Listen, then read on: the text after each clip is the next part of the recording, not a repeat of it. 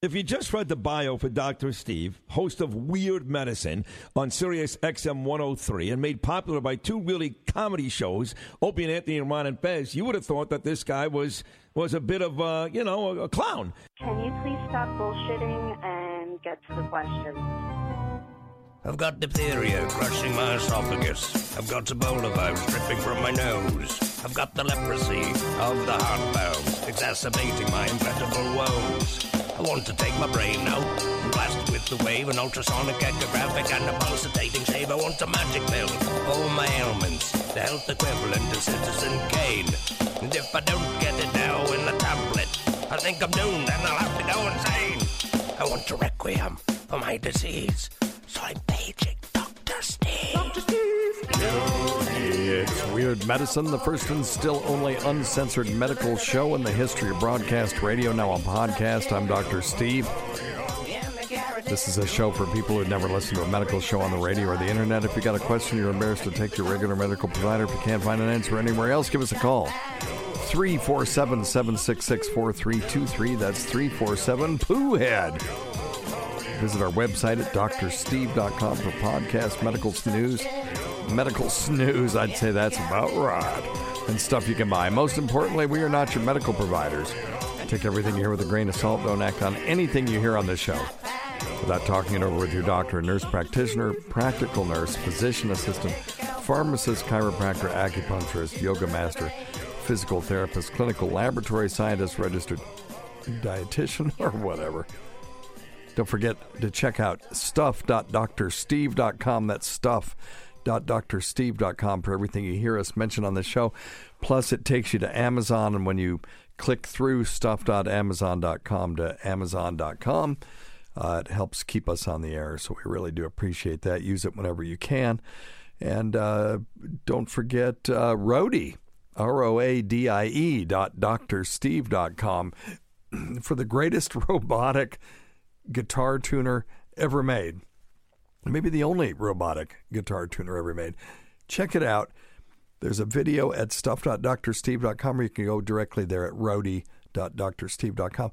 And if you want to lose weight with me, the only time I've been able to sustain this kind of weight loss over several years, including through COVID, was noom.drsteve.com. N O O M drsteve.com. Not a diet, it's a psychology program. You get two weeks free, plus you'll get 20% off if you decide to do the three month program. It's very inexpensive compared to other programs and very successful. And then check out Dr. Scott's website at simplyherbals.net. Good Lord, it's been a really bad allergy season this year. Probably my hypothesis is that it's because we have not had much of a. Um, of a winter. So a lot of things didn't freeze out and it kind of got warm. And now it's just been raining. And so there's mold in the air, uh, pollen. It's just a nightmare. And if you go back and listen to the very first weird medicine, I have fall allergies and spring allergies. And then I'm okay in between. But lasts about eight weeks on both sides. And uh, the fall allergies, I guess, is ragweed and uh, it affects me differently and it drops my voice about an octave. So if you go listen to the very first Weird Medicine, I don't think I can pull it up. I'm not going to try to. Well, and while I'm actually trying to do it, no, I'm not going to try to do it. Um, but I, my voice was much deeper. I didn't sound like the crotchety old man I sound like when I've got allergies in their full aspect. But anyway, don't forget to check out Dr. Scott's website at simplyherbals.net. I could use some of his stupid nasal spray right now, which of course he doesn't have anymore. The one thing that was on there that was good, he doesn't have. So, and uh, and uh, check out uh, our website at drsteve.com. All right. Well, what I thought we would do is just answer a crapload of phone calls because I'm here by myself today and we've got a, I've got hundreds of them that are just built up over the years that we've never gotten to, and then uh, I thought we could do some just um, raw ones right off the voicemail without me even pre-screening them. I thought that might be fun. Let's try this one. Yeah. See, this is the reason I I pre-screen them. Okay. All right. that was that was awesome. Um, oh, here's my accountant. Let me see. Um, uh, uh, I, I, wonder if he wanted this for the um, air. Well, okay. Yep. Well, let's do this. Hey, Dr. Steve. Had a back epidural question for you.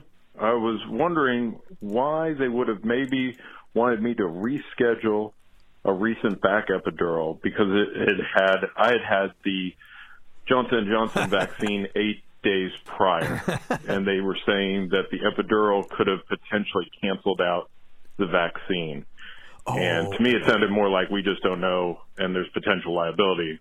Yeah, man. Hey, at first I was laughing because I thought it was going to be because of the uh, risk of thrombosis or blood clots, which of course were cerebral. In other words, the blood clots in question were in the brain and were uh, in females 18 to 49 years old. So I didn't think you fit into those that category. But um, on further reflection, listening to your question, the reason that they did it is because when they give you the vaccine, they say, well, you got to go two weeks and you have full immunity. If they now shoot you full of steroids, so corticosteroids are mild immune depressants, and they will suppress the immune response, and they're not 100% sure, but they are concerned that if they do that, you will not develop a full immune response to that vaccine. And so that's why I don't hate that. I hate it for you because for you to volunteer to have an epidural, because I've had them myself, you must have been in a significant amount of pain. And uh, the epidurals really do help. I had, um, uh, as you know, spondylolisthesis, or I have spondylolisthesis. For those who don't know what that is, imagine your spinal column as a bunch of uh, uh balsa wood blocks and they're usually stacked on top of each other with say some jelly or rubber or something whatever uh, you know a little uh, pillow between them. And uh, just imagine a bunch of blocks and you've taken i don't know um, yeah peanut butter is fine or jelly and and put and stuck these blocks together and stacked them up to the sky. So you've got block jelly block jelly block jelly. Okay so in your back you have you have vertebral body, disc, vertebral body, disc, and they are supposed to line up and they make a nice gentle curve. Well, in my back, uh, the verte- the vertebral body above my first sacral verte- vertebra, which is right at your right above your ass, when you feel those lumps in your back called the lumbar vertebrae, and then you've got that sort of sway in your back, and then it goes to a flat place as you come down, going toward your tailbone, but you haven't gotten to your tailbone. There's this flat place.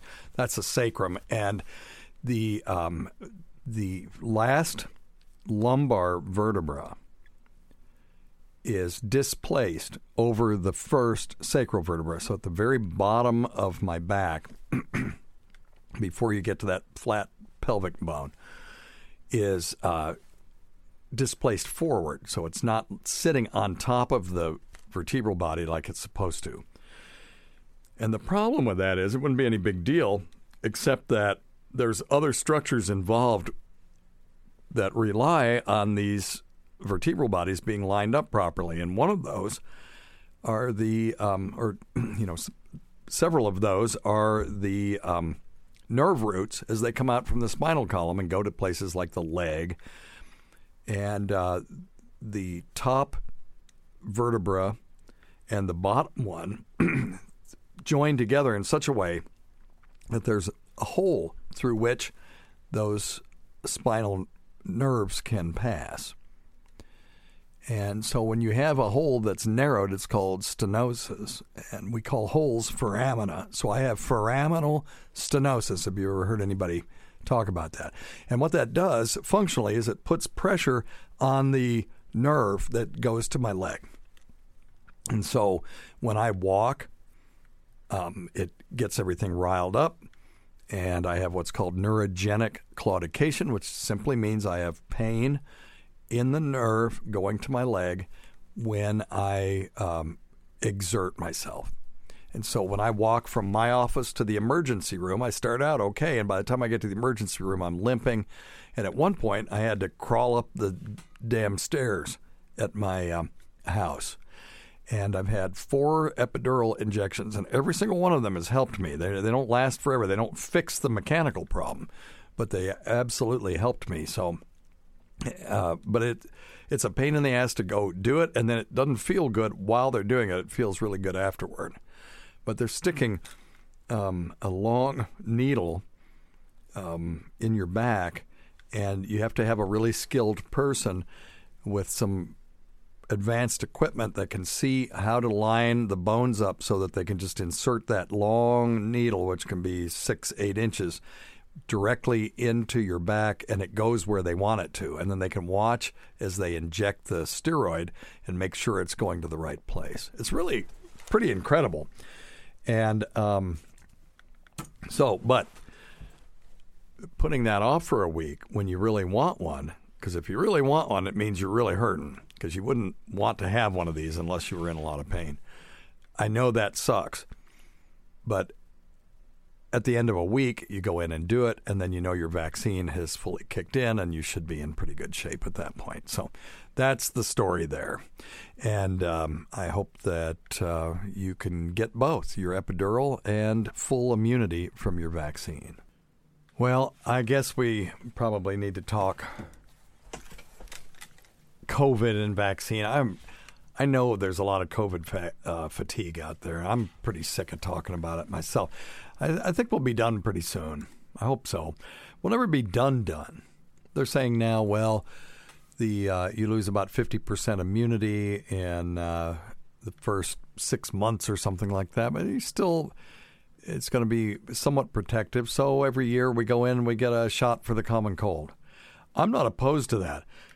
I hate uh, effing viruses, as you know. They reduce um, productivity.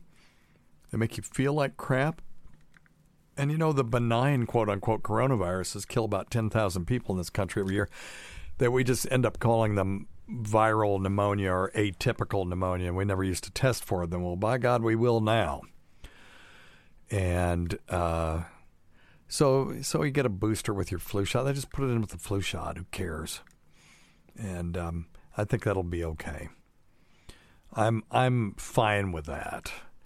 And uh, I've got a person that sent me a text message through uh, 347 766 4323. It says, Does anyone else rip off their mask when they walk out of a store like they just finished a disappointing surgery on Grey's Anatomy? That's a great image.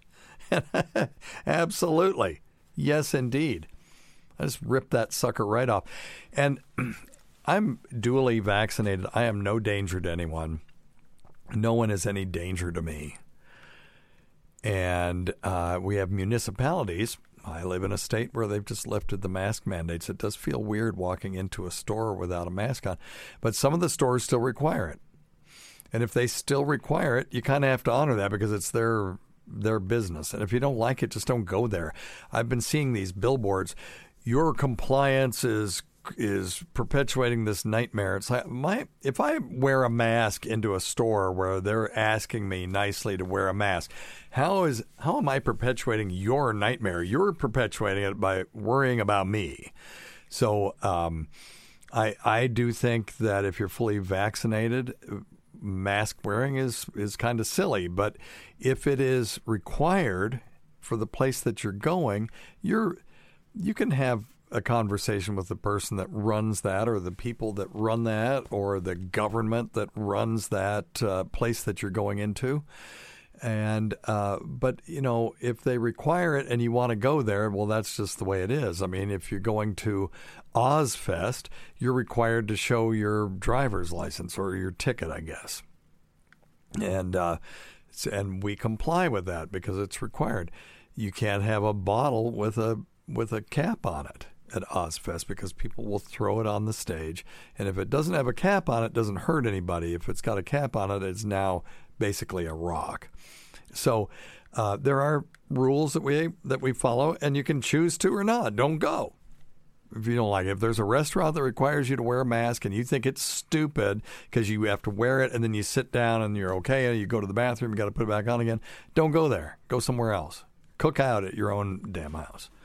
But uh, I am with you in the sense that if you're fully vaccinated, that doesn't make a whole lot of sense, particularly with the data that we have now. But in, uh, that shows that people who are fully vaccinated, at least early on in this, are not walking around carrying the virus asymptomatically. They just don't get it. So, eh, but there's lots of things that don't make sense in, in this world that we do. Why should you have to stop at a red light when there's obviously nobody coming? I mean, give me a break. I'm an adult. I can see that there's no one coming. Why can't I just treat it like a stop sign? Same stupid shit. So we do things that don't make sense all the time. This is just another one of those. So my compliance is not perpetuating anybody's nightmare. So just get over yourself. Uh, if you don't like other people wearing a mask, that really is says something about you. Just worry about yourself. All right. Thank you. All right. Let's take one of these um, calls and let me see. I have no idea what this is. Hey, Dr. Steve. This is Bill from Massachusetts. Hey, Bill. How How's it going? today? I'm doing good. How are you? That's great. Hey, Dr. Steve, I had a quick question. My friends and I sometimes goof around when we go to a big dinner. That have we eaten enough food that our bodies are no longer able to absorb the cat uh, the calories? So binge to a point where you're just not doing any more damage because your body can only absorb Oh, I X see what you're saying. Is that even a thing? Or we just Not really. What happens is your body slows down the transit in the gut so that you can absorb all those calories. Uh, that's why people who eat pounds and pounds of food get fat. So now, um, if you so bulimics, you know, get food in their stomach and then they puke it up, so they can't absorb those calories. And if you could increase the or decrease the transit time through your gut. In other words, that you took some medication that caused hyperperistalsis so that it you ate it and then 30 minutes later you defecated it back out again. That wouldn't be enough time to absorb all those nutrients either. But I wouldn't recommend that. So um, yeah, it, it's um, you're not really able to overwhelm that system because we grew up as a species as a starving species. There wasn't enough. Watch Alone sometime. this show Alone, uh, I I get it on Apple TV. I just bought the season, but uh, it's on Hulu, and they these people they they put them in the Arctic or in Mongolia or places that are just inhospitable, where our ancestors lived, and uh, they don't have any. They can bring ten items and that's it, and they have to catch their own food. They've got to fish, use a gill net, uh, or try to um, fish with bait, and um, if they can kill a muskox and chop it up and keep the wolverines from stealing it from them, then that's something. But even then, they got there's one guy got a muskox and uh, they have pl- or uh, and another guy got a moose. Plenty of food to eat, but they're still slowly dying of malnutrition because you can't just live off of muscle protein. So they weren't getting enough fat. They were missing out on micronutrients that you get with vegetables and those kinds of things. Now, I was talking to my buddy Stacy Deloach the other day, and um, he uh, has you know some issues with blood sugar, and I recommended him what I recommend a lot of people is a low carb diet. Low carbohydrate diet for a type 2 diabetic can be extremely effective. As a matter of fact, I have seen people cure themselves, true cures uh, uh, of their type 2 diabetes by following a low carb diet, but it's not this sort of my uncle did it and he told my friend and my friend told me and then I told somebody else and by the time you get through all those people all they're eating is is steak wrapped in bacon slathered with mayonnaise and cheese. That is not a proper um, proper ketogenic low carb diet. Those people will lose weight, but they will lose weight because they are malnourished. And uh, proper low carb diet, in my opinion, has plenty of lean animal protein, but you don't have to worry about fat so much when you're on that diet. But lean animal protein and green leafy vegetables, that's the big thing. And and without concerning yourself about fat. But that doesn't mean you just eat you know buckets of lard either. Cuz you could lose weight just eating buckets of lard. Do not do that. It's absolutely uh, it's doable. You can lose weight eating nothing but rice, but you will become malnourished and it will make you sick. So, um, the rice only diet, the protein only diet, we are omnivores. You can tell that from our teeth. We have incisors, we have grinding teeth, aka molars. So we are meant to um, have a varied diet that includes vegetable matter and protein of whatever. If you're a vegetarian, that's fine. Just make sure you're getting your protein and your other nutrients that you should be getting that you would otherwise get from from meat. But it's it's fine. And uh, I have seen people uh, throw away their uh, their insulin. I've seen people throw away their not a, not a type one diabetic, but a type two diabetic. Type two diabetics are those that have a lack of insulin sensitivity. In other words, they make plenty of insulin, but their body doesn't heed the signal. Now, you can overwhelm that not heeding the signal thing by just shouting louder. In other words, injecting more insulin. We try to avoid insulin type 2 diabetics, but sometimes you have to. But I'm talking type 2 diabetes. Those people um, who, when they take carbohydrates in, their body overshoots and creates too much insulin which drives their blood sugar down. And after years and years of that, the body doesn't like a low blood sugar situation, will turn down the sensitivity to the insulin signal. And the more it turns it down, the more the body produces of insulin. And now you end up with high blood sugars, but also elevated insulin levels. And that's type 2 diabetes uh, low carbohydrate diet for many people. Don't do this by yourself. Please, you know, do it under the auspices of your treating provider. But um, many times can get off all their medication and um, get their hemoglobin A1C, which is a marker of long-term blood sugar control. You can get that under control as well. So, uh, but not the goofy redneck um, low carb diet. I'm talking about a balanced low carb diet, broccoli, cauliflower, green leafy vegetables, lean animal protein with maybe some or a, a little extra fat. A ribeye is fine. It's got some f- extra fat in it, and uh, uh, that kind of diet can be extremely effective. And you can't tell anything. Well, it's not healthy. It, you, it ain't healthy. Tell, tell me this: What is healthy about eating a big glob of bread or potatoes? if I have a spring green salad with maybe a, a couple of cherry tomatoes in there, some balsamic vinaigrette, and grilled chicken, who's going to tell me that's an unhealthy diet except for a, a, a vegan person? Uh, by almost every measure, that's a reasonably healthy meal, but yet it is a perfect and classic low carb meal. So, uh, something to think about. Anyway, all right. Let's see.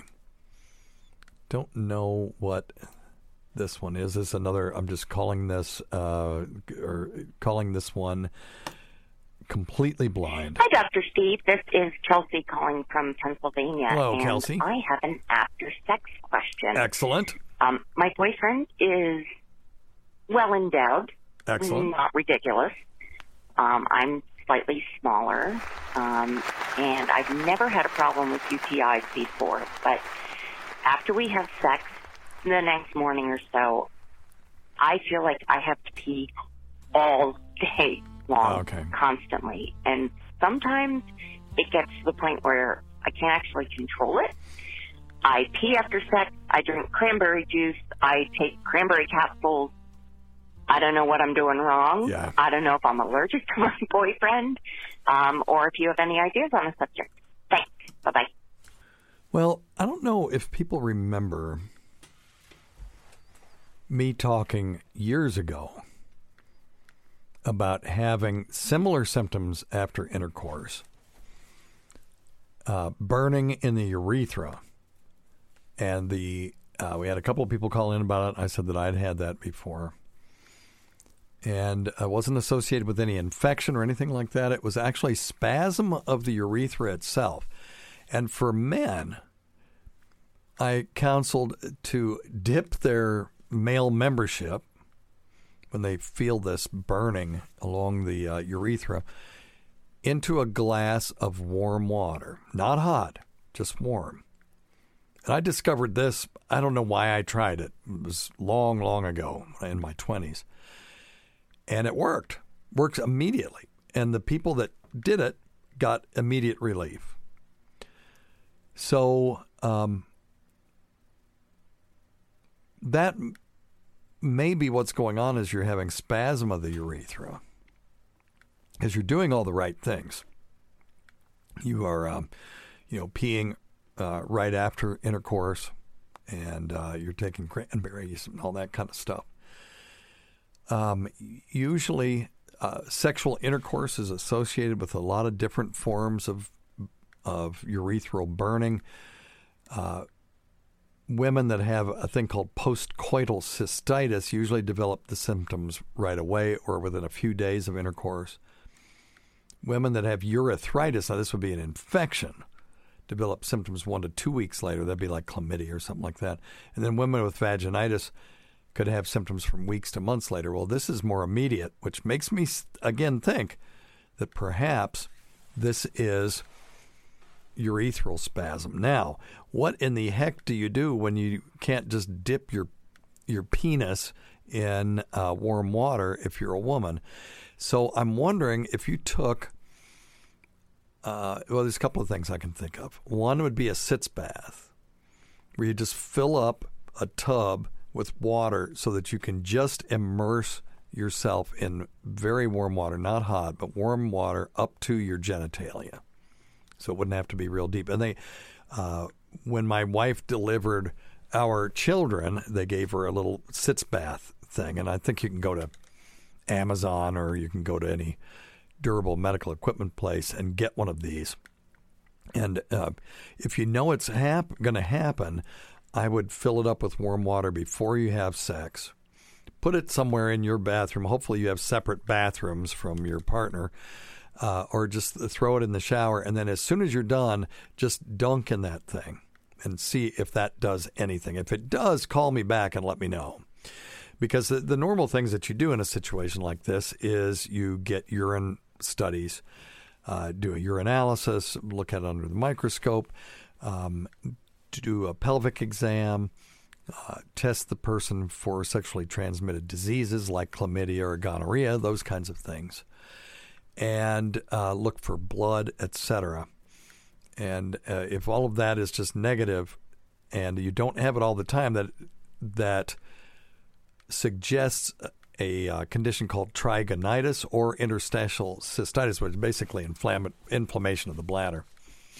Then uh, this may be the way to go. Now, there is this thing called trigonitis. It's where women feel like they have to void their bladder, and so they have symptoms of a urinary tract infection, but no signs of a urinary tract infection whatsoever.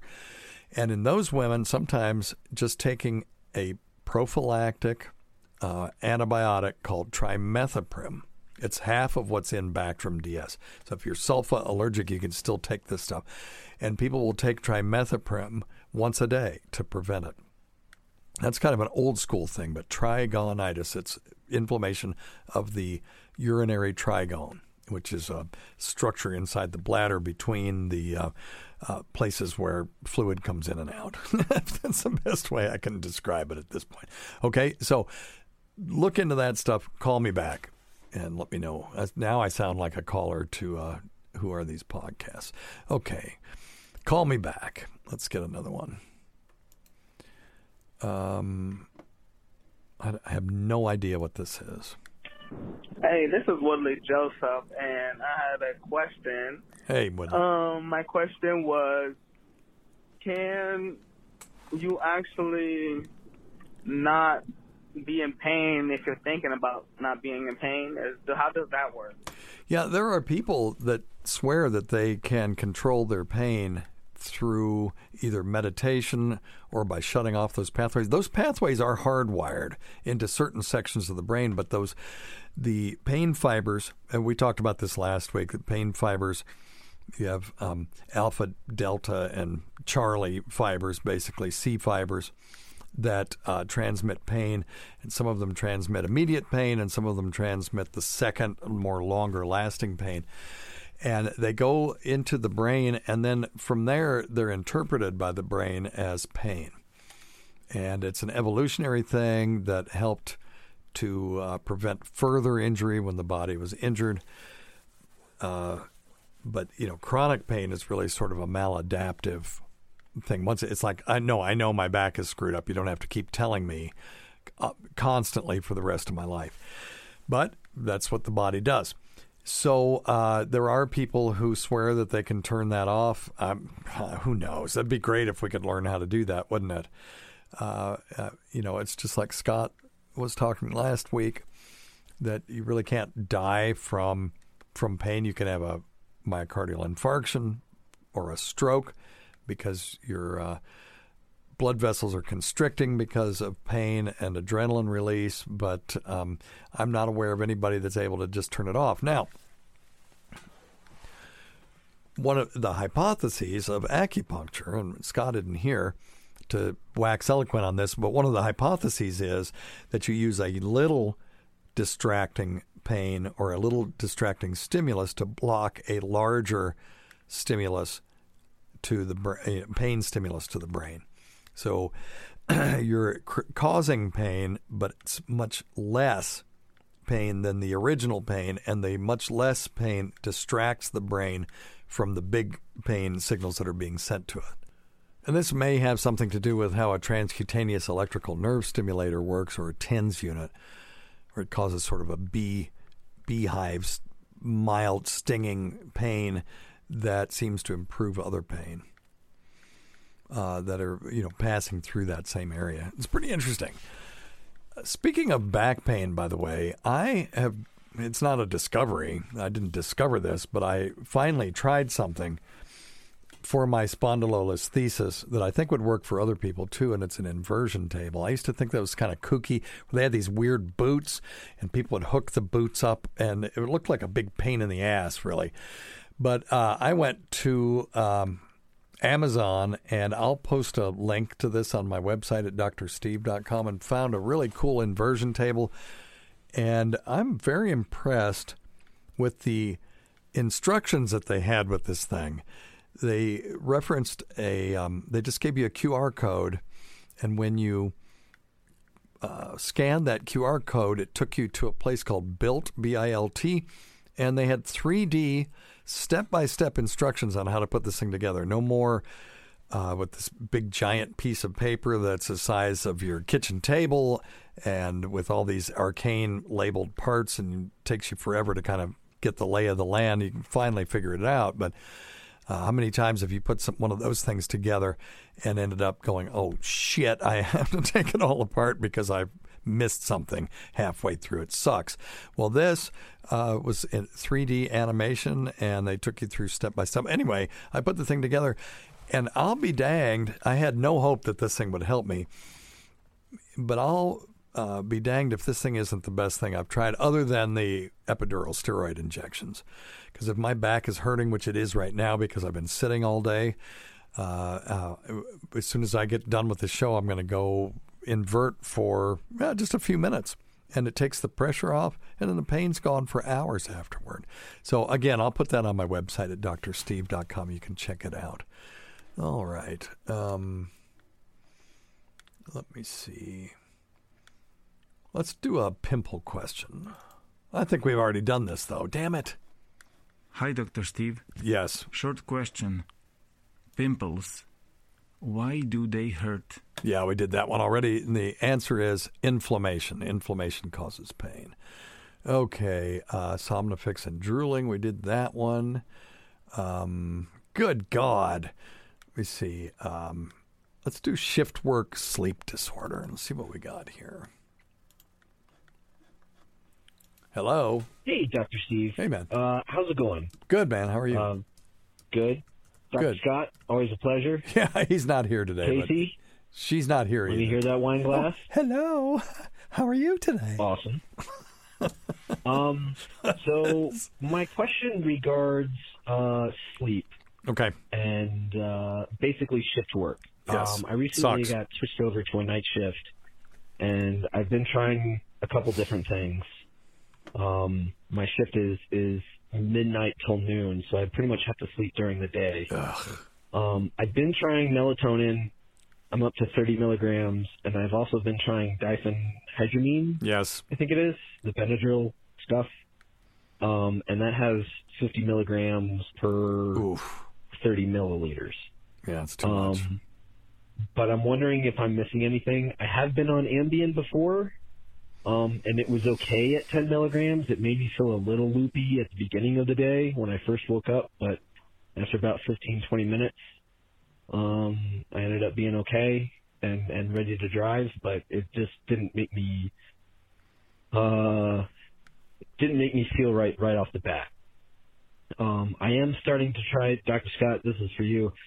I am starting to try lavender, um, like aerosols and and uh, lotions and whatnot. And I also have a sleep mask and meditations and sounds. I was wondering if there's anything obvious that I'm missing to help get me better sleep and stay away from uh, Yeah. shift work uh, sleep syndrome.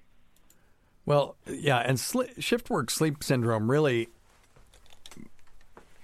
pertains to people who are sh- shifting their shifts throughout their schedule. In other words, they'll work a week or two. I, when I did shift work, I'd work a week on day shift, a week on evening shift, and a week on graveyard shift, and that sucked. Well, what they were trying to do was spread around the misery, and what it did was just made everybody effing miserable. There were some people that didn't mind working um, the the graveyard shift because they didn't have a lot of people around; they just had to do their work.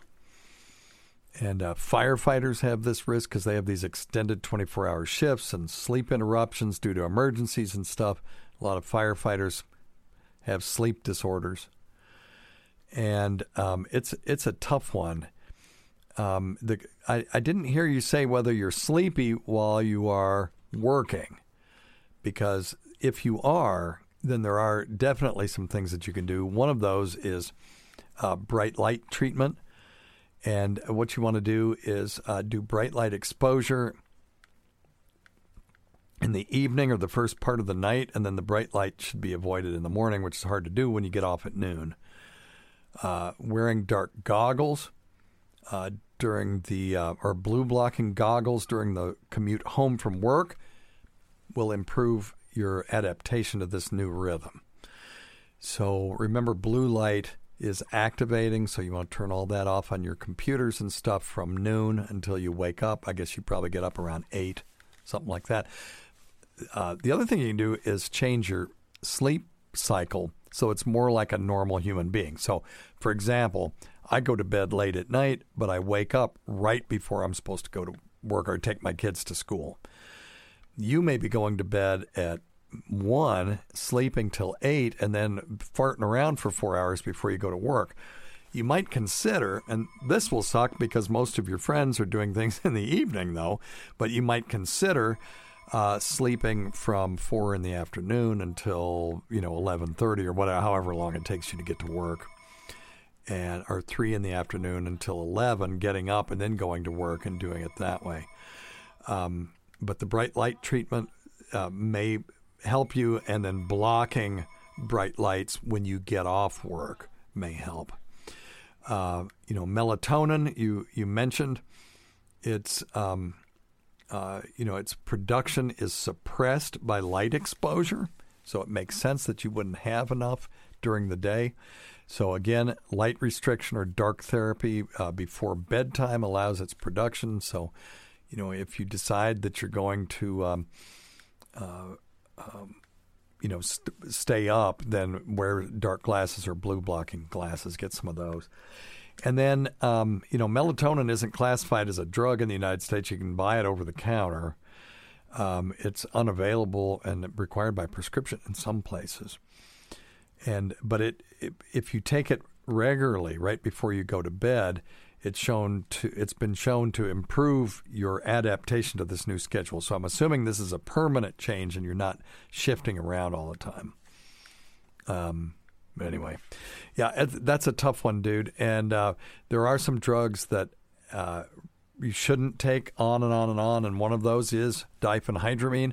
The reason is, and we've discussed this before on the show, that uh, the anticholinergic type medications, in other words, the ones that cause sleepiness and dry mouth, uh, uh, can increase the risk of dementia later on in life. So this isn't something you want to take every day. If you take it every once in a while, it's, it's no big deal.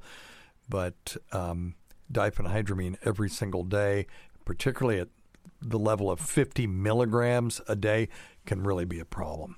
Okay, and uh, go see a sleep uh, sleep specialist. There's if you live in a town of any size whatsoever, there's a sleep specialist in your town, and if not, there's one in a nearby town. If you want to email me through drsteve.com, just click contact and send me your zip code. I could give you a list of some, or you can just look it up yourself. Just put sleep specialist in, and then put your zip code. Okay, doke. All right. I'm with you. I think uh, taking the Ambien, it's fine for the first week or two to get yourself uh, get yourself going, but after that, it becomes very habit forming. I myself was addicted to one of those drugs at one point, but I successfully weaned myself off of it. So if you're trying to do that, you can be successful. You just have to uh, stick with it. Easier said than done, of course. All right. Um, let me see. I have no idea what this one is. Hey, yo, Doc. Yeah, man. The left side of my neck hurts. Okay. Like, I can't look left no good, and it's been going on for a couple of months now. A couple of like. months. Should I just not look left? Maybe make three right? Yeah, Doc, it hurts when I do this. Whoa, don't do that. There you go. Oh, shit.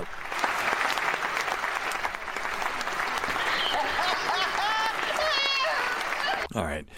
Um, I don't know why that's happening. I'd have to examine you. So, what I'm going to recommend is you let somebody examine you.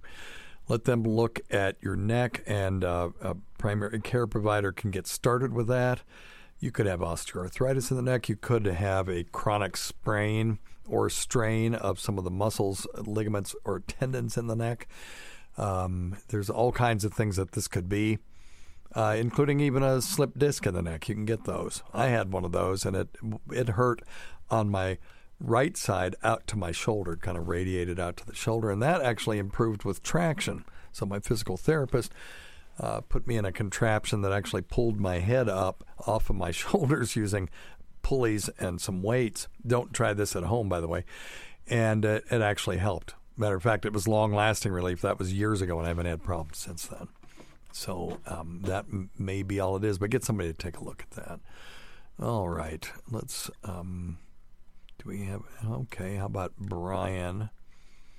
I have again no idea what these questions are. So, hey, Doctor Steve. Hey, Brian from New Hampshire again. Hey, Brian. I have a question. Obviously, I have a friend since we were twelve. I'm 53 it's gotten so worse. All he does is make stuff up or embellish everything. Okay. And I wanted to ask you if you're on really high doses of blood thinner, yeah, and you get the vaccine, is there any chance that they need two paper towels to clean up the blood from his blood thinner? Oh, maybe, but it would be if his blood thinner was wildly out of whack. I have seen people with blood that would not coagulate because something had happened. They'd either taken an overdose of their blood thinner, or if they took a medication or uh, a uh, certain food items that potentiated the activity of the blood thinner, causing them to have markedly thin blood. Now, those people are at risk for strokes, internal bleeding, all kinds of stuff.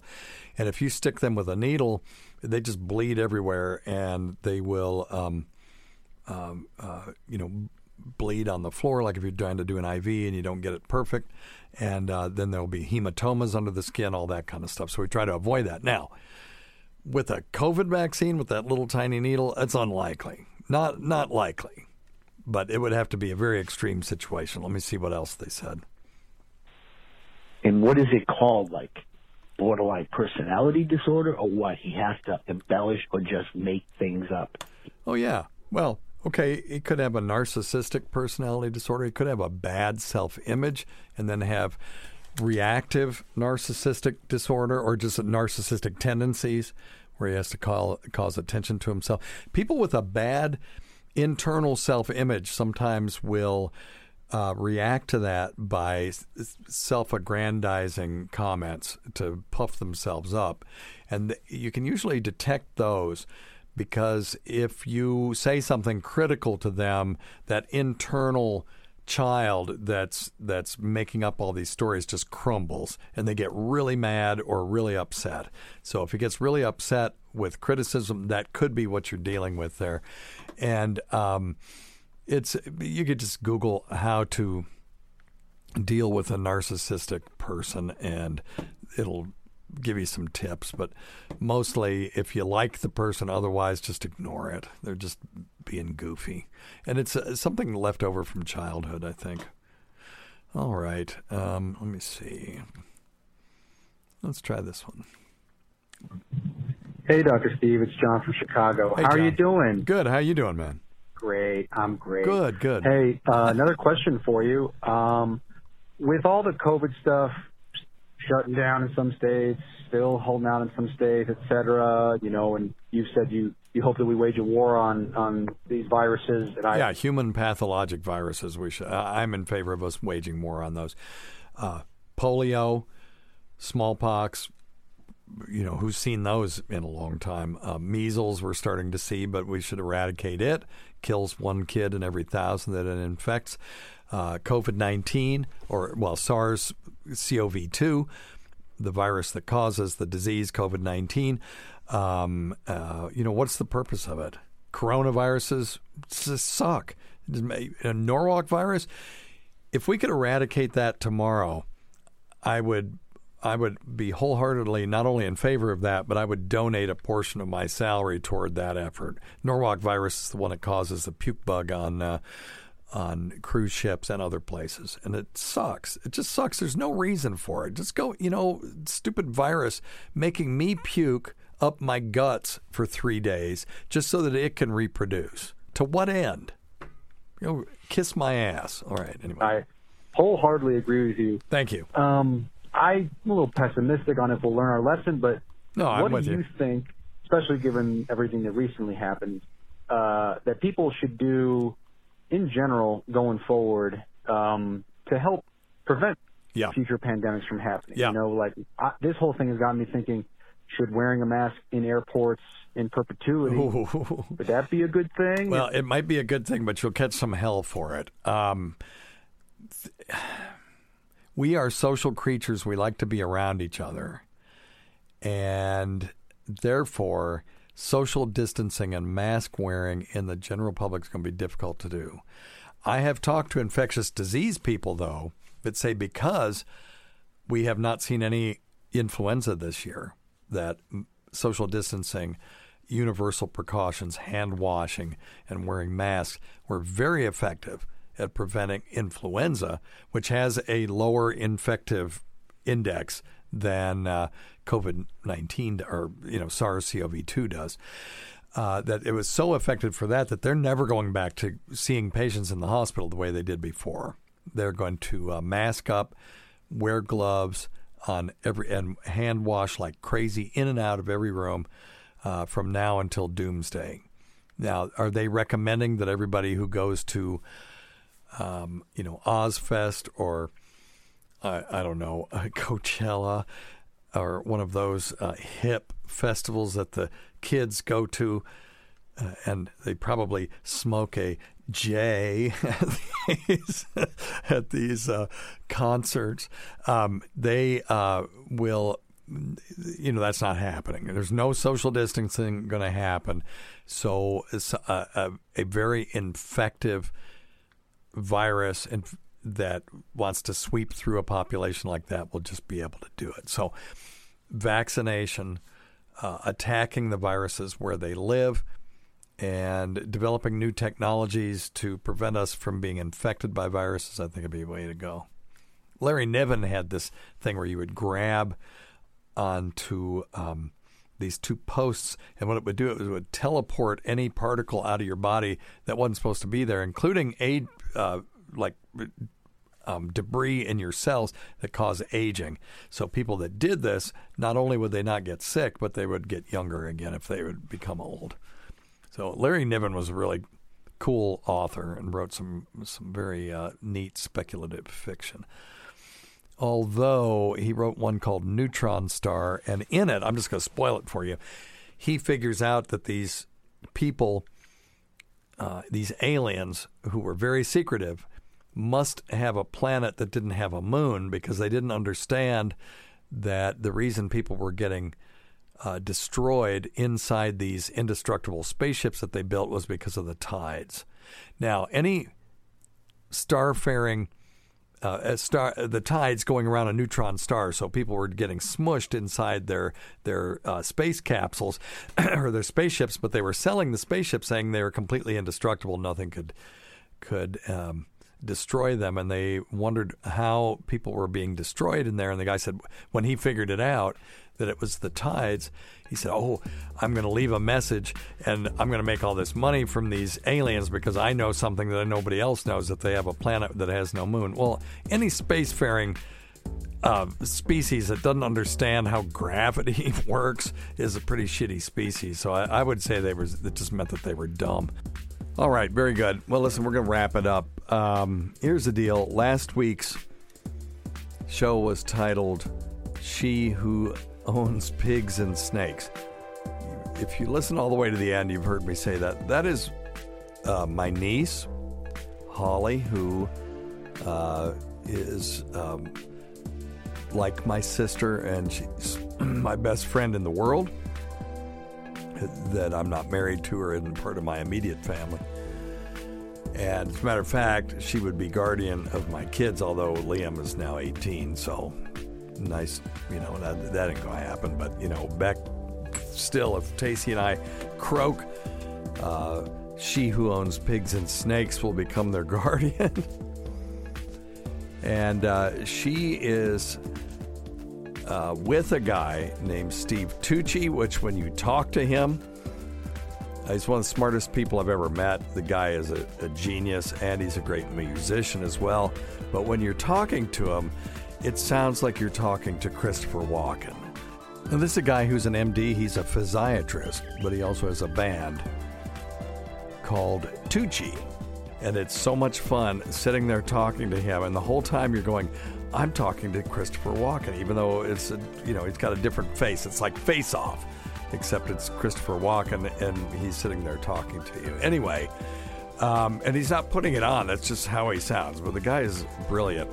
Anyway, uh, hence the name of this podcast. The title was "He Who Bones, She Who Owns Pigs and Snakes," and I'm going to close out with um, a cut from the Steve Tucci Band, or I guess the band is called Tucci, and their album is called Olivia, and the cut is called Train Blues. See you next week, everybody.